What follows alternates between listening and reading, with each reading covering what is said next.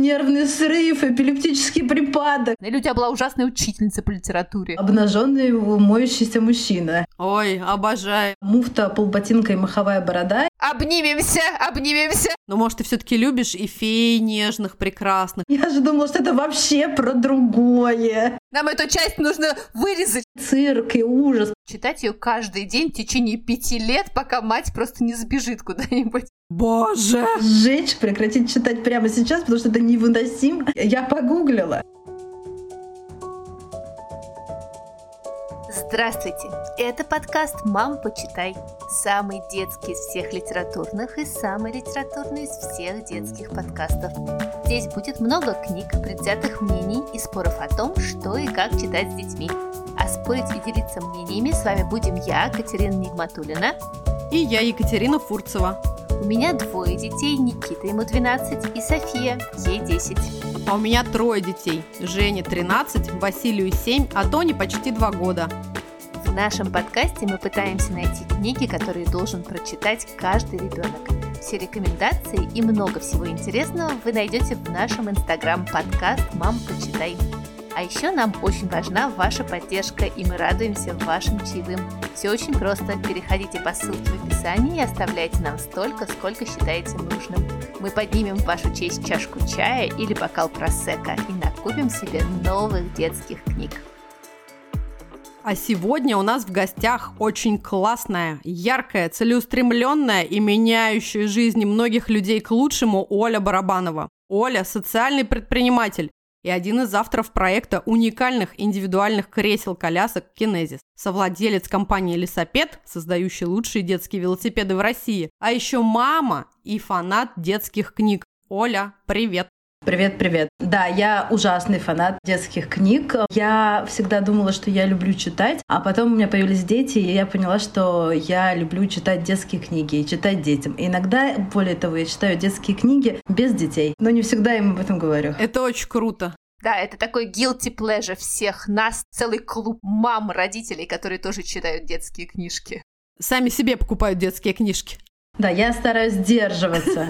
У меня был период, когда э, я была запойным покупателем, вот таким книжным шопоголиком. Потом, слава богу, я открыла для себя библиотеку. Потом постепенно появились э, все эти сервисы, когда можно прочитать детскую книжку электронно и покупать ее только в том случае, если она уже действительно просто фантастическая и невероятная. И это очень сильно спасло мой кошелек, площадь моей квартиры, мою возможность к какому-либо переезду вообще, потому что раньше были горы книг. Книги еще постоянно отдавались, потому что часто книги, которые я отдаю, делились на две категории. Те, которые я прочитала, и я в диком восторге, поэтому я купила еще три для всех своих подружек, и всем их отдала. И те, которые я прочитала, я не в восторге, поэтому я положила их внизу на ящик в подъезде.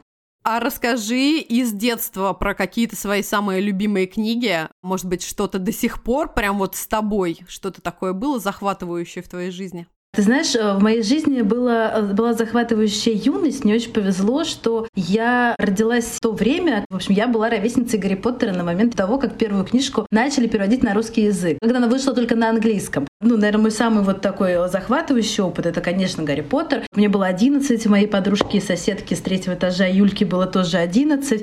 И мы нашли какой-то форум, на котором Гарри Поттер переводит, потому что нашего школьного английского не хватало.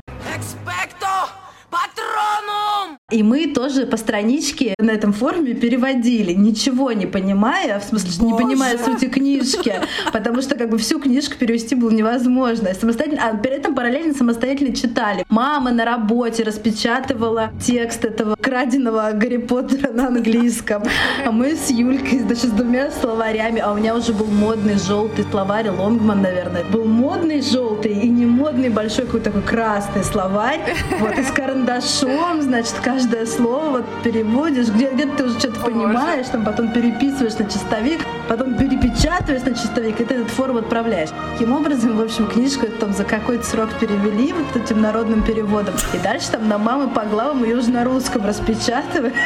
Боже мой. И мы друг другу передавали вот такие распечатки. Какой-то был год, 99-й, 2000 наверное.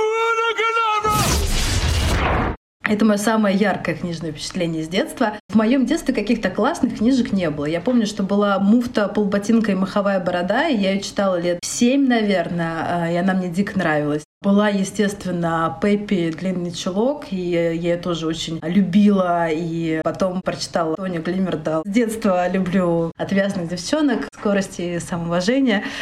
Такого вот супер запоминающегося в детстве как раз не было. Была школьная программа, но при этом я любила школьную программу и любила русскую литературу, и там как-то ужасно рано прочитала, не знаю, Анну Каренину, и все это прочее. Потом перечитывала и думала, божечки, зачем же вообще это было читать в 16 лет? Я же там вообще ничего не поняла. Вот вообще просто ни слова.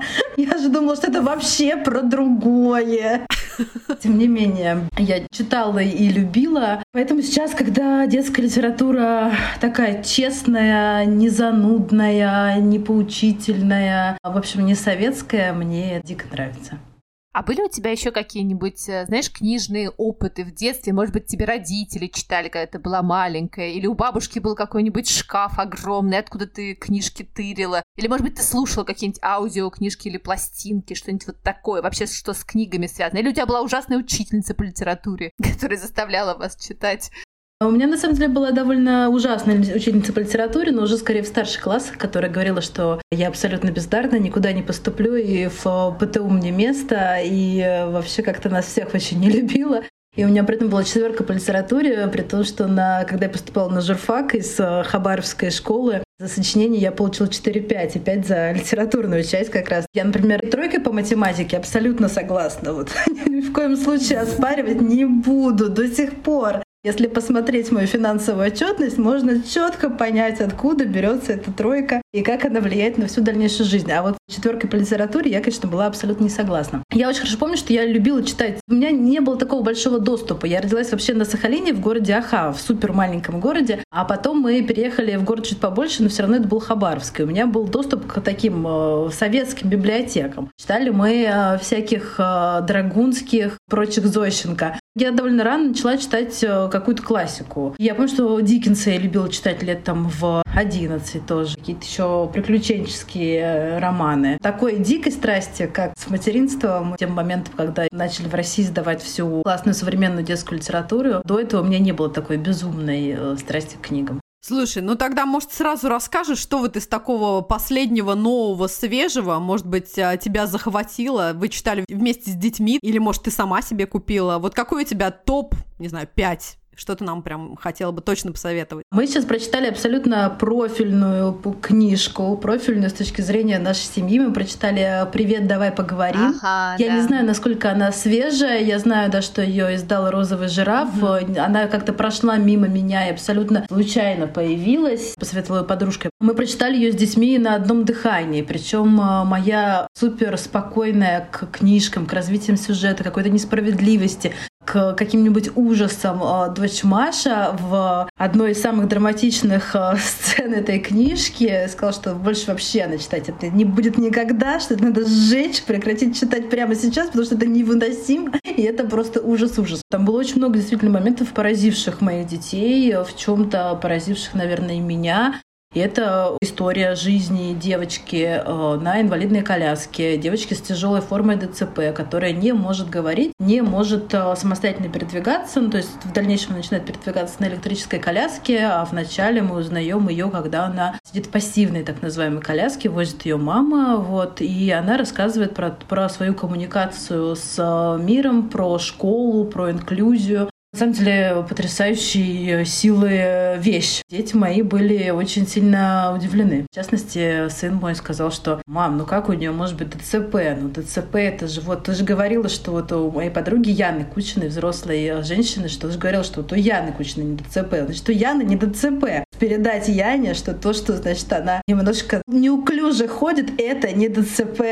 вот, ДЦП — это когда ты сидишь полностью в прикованной коляске. И это был, ну, действительно классный опыт э, и совместного диалога про инклюзию, так как дети довольно мои сильно погружены в тему, но они периодически там бывают и на заводе, и видят наших покупателей, и видят, с кем мы работаем, знают истории сборов часто. Они, в принципе, мне казалось, довольно подготовлены, но даже для них это было удивительно да, что можно быть а, запертым в собственном теле, что коммуникация может быть настолько сложной. И по следам этой книжки сейчас мы начали читать Джордж «Тайны вселенной», которую написал Стивен Хокинг. Машка принесла откуда-то, не знаю, из магазина или из библиотеки, я не помню, а чему я могу научиться у, у Стивена Хокинга. Таким образом у нас вот собрался дальнейший э, читательский план до, э, давай поговорим, наверное, из э, самых э, поразивших меня книжек в этом году, из свежих, была «Давай поедем в Налашку». Аня Красильщик, и это было действительно просто ну, потрясающее по мощности переживания. Почему? Потому что мы с Аней не знакомы лично, но мы там тысячу лет подписаны друг на друга в социальных сетях, наши дети учатся в соседних школах, это все какой-то вот такой, по ощущениям, близкий круг. Не было каких-то супер высоких ожиданий от книги. Мне было ее, безусловно, очень интересно прочитать, а, отчасти потому, что я прочитала три четверти первую Анину книжку. Мне дико понравилось, но я про нее понимаю, что я ее, например, моей Маше трудом объясню, потому что там очень вот специфический контекст, контекст 90-х, который, наверное, может быть, я ошибаюсь, подростку современному сложно погружаться. И поэтому у Налашку я так начала читать с детьми с э, каким-то, ну не то что опасением, а с каким-то, ну вот пониманием, что может быть это все-таки для меня, чем для них. Может быть отчасти поэтому у меня было просто потрясающе по силе переживания, потому что я поняла, что это вот книга, которую я хочу поставить на полку, книга, которую я хочу подарить всем своим друзьям, книга, про которую я хочу всем рассказывать, книга, которую я хочу перечитать, про которую я уже фантазирую, как я буду читать ее своим внукам, книга, в которой я узнаю себя, в которой мои дети узнают меня меня и говорят, а, вот смотри, ты тоже так делаешь. Ничего себе! Вашу маму и там, и тут передают. До чего техника дошла? Вот. Книга, с которой мой сын сказал, что нам нужно пересмотреть Gravity Falls в обнимку лежа под одеялом. Она очень современная, в то же время она очень захватывающая по сюжету, в то же время она написана прекраснейшим, понятнейшим языком. Она супер актуальная, добрейшая, милейшая и рождающая ощущение любви, счастья и добра, и что все вообще будет хорошо. Супер оптимистичная книга. Cause I'm having a good time, having a good time. I'm a shooting star leaping through the sky like a tiger, defying the laws of gravity. Я ее очень рекомендую. Класс. А сколько сейчас лет детям? А детям сейчас 12 Маша и 9 Сеня. Слушай, а что они у тебя читали вот в самом раннем детстве? Есть какая-нибудь книжка, за которую он схватится и заставляет мать несчастную читать ее каждый день в течение пяти лет, пока мать просто не сбежит куда-нибудь? Вот какие у тебя были у детей такие книжки?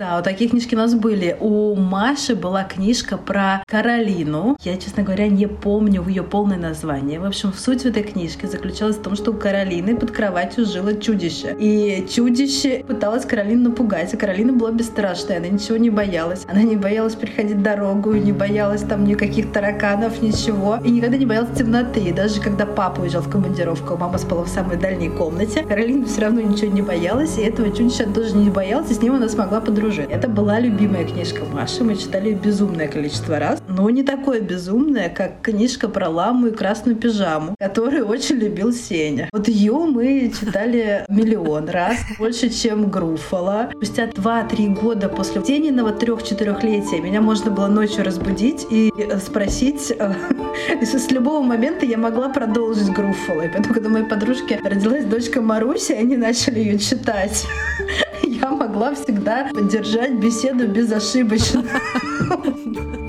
С любой страницы. С любой страницы, с любой строчки продолжить. Еще была книжка Флидолин. Это книжка про летучую мышь, которая не такая, как все, и которая спит вверх тормашками, когда все летучие мыши висят вниз головой. В этой книжке есть неоднозначные иллюстрации. Например, там нарисован обнаженный моющийся мужчина то всегда вызывало дискуссию со всеми, кто приходил в мой дом, в частности с бабушками, которые читали эту книжку детям. Они все очень ей удивлялись. Мы дети ее нежно любили, и мне кажется, она вообще очень классная. Про толерантность, очень про инклюзию. Ужасно милая. Я вот как раз тоже хотела попросить тебя рассказать, какие книги вообще, может быть, как-то повлияли на то, что ты так много уделяешь внимания социальному предпринимательству и работая с людьми с особенностями развития. Или это вот как-то не связанные истории, и наоборот, потом такие книги вдруг подтянулись? Слушай, я э, думаю, что э, книги на это, наверное, как-то повлияли, но как конкретно я не могу сказать. Точно сильно повлияло мое в какой-то момент сложившееся понимание, что очень много фигню в жизни, очень многие сложные периоды в жизни можно пережить, заручившись достаточным количеством поддержки. Ресурса физического, финансового, технического. Если окружить себя такими же людьми, рядышком их поставить и с ними это как-то разделить, станет легче. Но в книгах я, наверное, тоже искала ответы. Сходу вспомнить не смогу. Детям я, конечно же, читала «Чудо» в какой-то момент. Нежно любим. И вот Маша внезапно тут сказала, что в школе они ее читают. На мои проекты сильно повлияло волонтерство в детском хосписе «Дом с маяком». Да, это прям был такой фундаментальный опыт, и на самом деле оно больше повлияло на, на понимание того, что многие вещи действительно можно хотя бы попробовать поменять, потому что пока пробуешь, это весело и э, интересно. Мне кажется, что какой-нибудь дух приключений — это тоже из всех этих книжек найти какую-нибудь сложную задачку и весело ее решать непривычным способом, стоя на голове. Наверное, это то, что я люблю. С детьми э, я, когда они были маленькие, ужасно любила и до сих пор покупаю свежеродившим или чуть-чуть подросшим подружкам серию книг про Весталинею. Ой, обожаем, да-да-да. Первый раз вышли в издательстве «Белая ворона». Я помню, и, в общем, они так выходили по чуть-чуть совсем. И я покупала эти книжки, а потом их перестали пересдавать. Я даже mm-hmm. помню, как да, я да, пришла да. к Маше Орловой в издательство «Самокат» и сказала, «Маша, нам очень нужно! Маша, ну, пожалуйста, ну, сделай что-нибудь!» Не столько любили мои дети, хотя дети мои тоже их любили, сколько их любила я. И для меня вот про такую концепцию очень э, понятного, честного материнства, которая меня примирила с реальностью первых лет, в которых мне хотелось сделать чего-то идеально. А расскажи немножко вообще про социальное предпринимательство в России. Каково это быть социальным предпринимателем в нашей прекрасной, но очень непростой стране? На самом деле социального предпринимательства в России нет.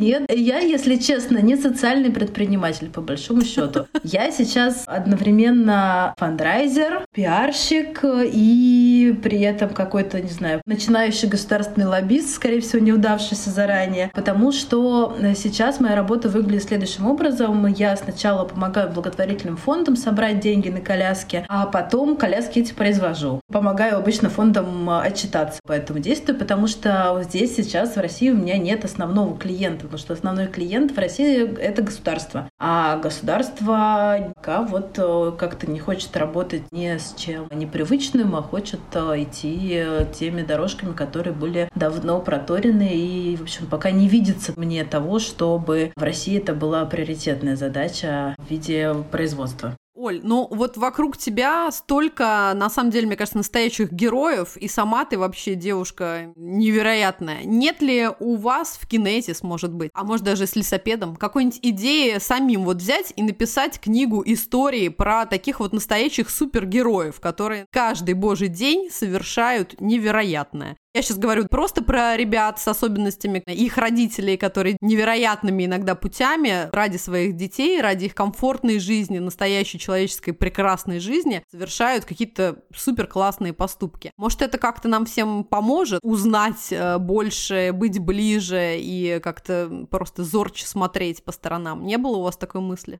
Слушай, пока у меня такой мысли не было, э, но хорошо, что ты ее подкинула. У нас есть сотрудничество с писательницей, которую зовут Оля Савельева. И она часто пишет тексты для фондов, с которыми мы работаем. Может быть, у нее когда-нибудь родится сборник таких вот историй как раз про преодоление, про любовь и про то, как это все может хоть чуть-чуть доизмениться. Подкину ей твою идею, Костя. Это было бы очень круто, потому что, знаешь, я все время вспоминаю ваш проект с бумажными куклами. Можно было у вас скачать PDF, и куколки были не просто такие классические, а мальчишка и девчонка, которые сидят в креслах, и ты также можешь их а, нарядить во что угодно. Это проект Яны Кучиной и иллюстратора Вари Панюшкиной. Я надеюсь, что он еще выстрелит, потому что за него с большим энтузиазмом взялась Ольга Журавская и обещала, что это будет бомба. Мы еще о нем поговорим, еще что-то про него узнаем. У нас была идея того, чтобы написать приложение игровое с инклюзивной историей, поэтому мы маленькими шагами в ту сторону движемся, ну или, по крайней мере, смотрим туда. Слушай, Оль, вот ты так бодро и весело и прекрасно рассказываешь про разные тяжелые темы на самом деле, и как ты с детьми их обсуждаешь. Дай советов родителям, которые не знают, как обсудить с детьми вот эту тему, что люди есть разные, и есть разные особенности у людей. По-твоему, детям нужно это рассказывать или нужно их оберегать? Вот сколько можно оберегать от всего, что может их расстроить? Вот расскажи нам. Как у тебя с этим? Мне кажется, что не нужно точно оберегать, и что не факт, что их расстроит столкновение с тем, что люди разные. Я думаю, что это как раз не та тема, которая может расстроить. Расстраивает обычно предательство, расстраивает вранье, расстраивает невозможность признавать собственные ошибки. Я как раз очень э, не хочу, чтобы мои дети попадали в такие ситуации, когда ты, например, взрослый человек, и ты не знаешь, например, что такое расстройство аутического спектра. Более того, ты не только не знаешь, но ты еще считаешь, что это окей не знать, и даже ты, возможно, там этим гордишься. Говоришь о том, что у людей нет диагнозов, а есть вот только светлая эзотерическая любовь, всесильная какая-то, магическая абсолютно, которая сейчас все исправит. А если она не, не исправила, то значит она недостаточно сильная. Поэтому мне кажется, что с детьми точно можно смело про все говорить. Для начала нужно научиться быть э, честным с самим собой и ответить себе на вопрос, а почему я боюсь, когда другой человек отличается от меня. Ну, как правило, это потому, что я боюсь оказаться в такой же ситуации, и, как правило, это потому, что я не знаю, что я буду делать, если я в этой ситуации окажусь. Единственный путь перестать бояться — это как раз-таки что-то менять. Я своим детям обычно говорю обо всем максимально честно, хотя мне не всегда это давалось как-то легко. Например, вот сейчас э, звонила моя мама и говорит, у Маши в телефоне, значит, на WhatsApp радужный флаг. Я говорю, и? Она мне, ну что и? Я погуглила. Это значит, что она не поленилась смотреть. Это значит, что она поддерживает людей нетрадиционной сексуальной ориентации. Ну и мам. Она говорит, ну и что? И что мы будем делать, если она будет встречаться с девочками? Я говорю, ну а что мы будем? А чем плохие девочки? Что мы будем делать, если она будет встречаться с девочками? Будет встречаться с девочками. Она говорит, да, ты так думаешь? Да, она говорит, ну ладно. Вот. Мне кажется, что здесь большой вопрос, конечно, собственных страхов и какого-то просто элементарного незнания. Очень удивилась, что мама мне сказала, что она погуглила, что такое радужный флаг. Утешила и успокоила маму и бабушку кто э, твои любимые книжные герои? Из детства или из взрослых э, книг каких-то? Сразу кажется, что, безусловно, только Пеппи длинный чулок и Тони Глимердал, но, может, ты все-таки любишь и феи нежных, прекрасных? Или это совсем идет в разрез? Я ужасно люблю две книги. Я люблю «Эволюцию Телпурни Тейт», я люблю «Мисс Черити» Мария Отмирай. Это мои две любимейшие героини. Все тут э, на фоне нашего разговора про детские книги, которые я не только с вами веду, вы не думайте. Лиля Брайнис э, сказала, что нужно прочитать, по-моему, книжка называется «Историю Ширли», по которой сняли сериал «Н через И». Я еще не прочитала, но она мне сказала, что если я фанат сильных женских персонажей, значит, мне обязательно это зайдет.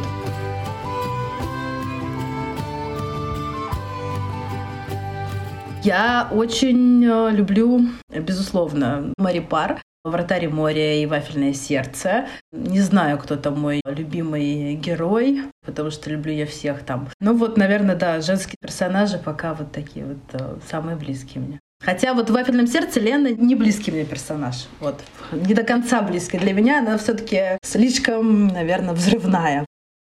Оля, скажи, пожалуйста, как у тебя, во-первых, у детей в школе с литературой? Хороший ли у них педагог? Вот ты сказал, что они читают «Чудо», это уже хороший звоночек. И вообще, дай, пожалуйста, совет родителям, которые вот нам постоянно этот вопрос задают, что делать, если ребенок не читает? Вот что бы ты посоветовала и как у вас с литературой? У нас с литературой все очень-очень хорошо, потому что мои дети учатся в школах, про которые мои родители и все другие бабушки и любые другие люди говорят, что ну это вообще не школа, это вообще черти что просто. Они учатся в альтернативных и весьма свободных школах, все они учатся вообще в демократической школе. Там совсем цирк и ужас, по мнению моего папы.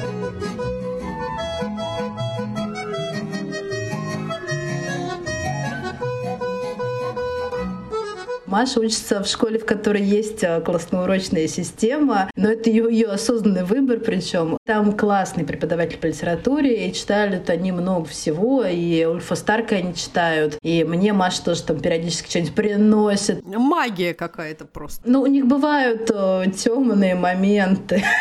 На карантине было прям вообще затемнение такое прям. Э, нет, они, конечно же, что-то читают и из классической школьной программы, но моя позиция здесь э, очень конкретная. Вырастут, захотят, прочитают. Я вот совсем не за то, чтобы читать Левшу, Муму и капитанских дочек и все, и же с ними. У меня очень свободное книжное образование. Дочь моя сейчас читает Гарри Поттер и Проклятое дитя. Стоит отметка 18+, на книжке, и сын мой очень любит вообще по этому поводу занудствовать и говорит, что я, значит, слишком всепозволяющая мать, которая разрешает разрешает смотреть сериалы 18+, на Netflix, разрешает читать книжки с графой 18+, э, и не видит в этом, в общем, э, ничего криминального. Поэтому они читают. Но то, что они читают, не, не всегда понравится классическому родителю. Оль, как ты относишься к аудиокнигам, к прослушиванию, к тому, что дети хотят только, чтобы родители им читали, не хотят сами читать? Ну и вообще, может, у тебя есть какие-то лайфхаки, потому что дети-то разные, может, в чем-то даже какой-то метод лучше работает в том, чтобы заинтересовать ребенка книжкой, отвлечь его там от гаджетов, как все родители, знаешь, все время мечтают и переживают. Мои дети, честно, довольно много времени проводят в гаджетах, и у меня бывают периоды, когда меня это бесит. И у меня бывают периоды, когда меня это выносит просто сумасшедшим образом. И у меня сын, который вообще почти ничего не читает. Он э, прочитал серию книжек про Майнкрафт. О, обнимитесь! О, да, Обнимемся, обнимемся. А, до этого он ходил за мной и, про, и требовал, чтобы я ему их читала. На первой книжке, на второй графе главе у меня случился буквально нервный срыв, эпилептический припадок. Я просто вообще не понимала, как эти слова могут стоять в одном предложении, что они все значат. При этом мне сын очень долго объяснял, кто это, что это, откуда он выпрыгивает, что он делает, почему он это делает. Это было ужасно. Потом он сейчас читает комиксы, читает какие-то книжки, чему я могу научиться. Ну, наверное, это все. В остальном он слушает каждый день те книжки, которые мы читаем на ночь. Мой э, материнский подвиг э, заключается исключительно в том, что я читаю детям на ночь, ну, фактически каждый день. Или я, или их папа постоянно что-то читаем. Час-полтора. И, как правило, это интересно мне самой. Иногда мы читаем что-то около взрослое. Например, мы читали «Бабушка велела кланяться и просить прощения возвращения, и замечательно заходило всем нам. Прочитали «Властелин колец» так с папой, и вот это единственный как бы мой лайфхак. Я точно понимаю, что вот кого-то там чему-то научить очень сложно, можно только собственный пример или самой сделать. Все. Аудиокниги они любят, э, и мы их слушаем. Обычно просто мы их слушаем только в путешествиях, в дороге. Я не очень люблю аудиокниги. Мне редко нравится, как это прочитано. И я, честно говоря, может быть, плохо умею пользоваться всеми этими аудиосервисами, потому что я там нахожу какие-нибудь сказки Пушкина, а больше ничего не нахожу. Я помню, что мы Анну Весли прослушали. Бабушка, грузовик, семь детей. Вот это мы слушали в машине. Еще Чарли Шоколадная фабрика, Большой добрый великан, что-то такое мы слушали, да. Я хорошо отношусь, но дома у нас как-то вот принято, что читаю я. Но я тебе хочу сказать, что на словах час-полтора она читает каждый день перед сном. Всем захотелось достать пистолет и застрелиться просто, Оля. Мне кажется, нам эту часть нужно вырезать, чтобы синдром того, что ты ужасная мать, у всех наших слушателей не появился.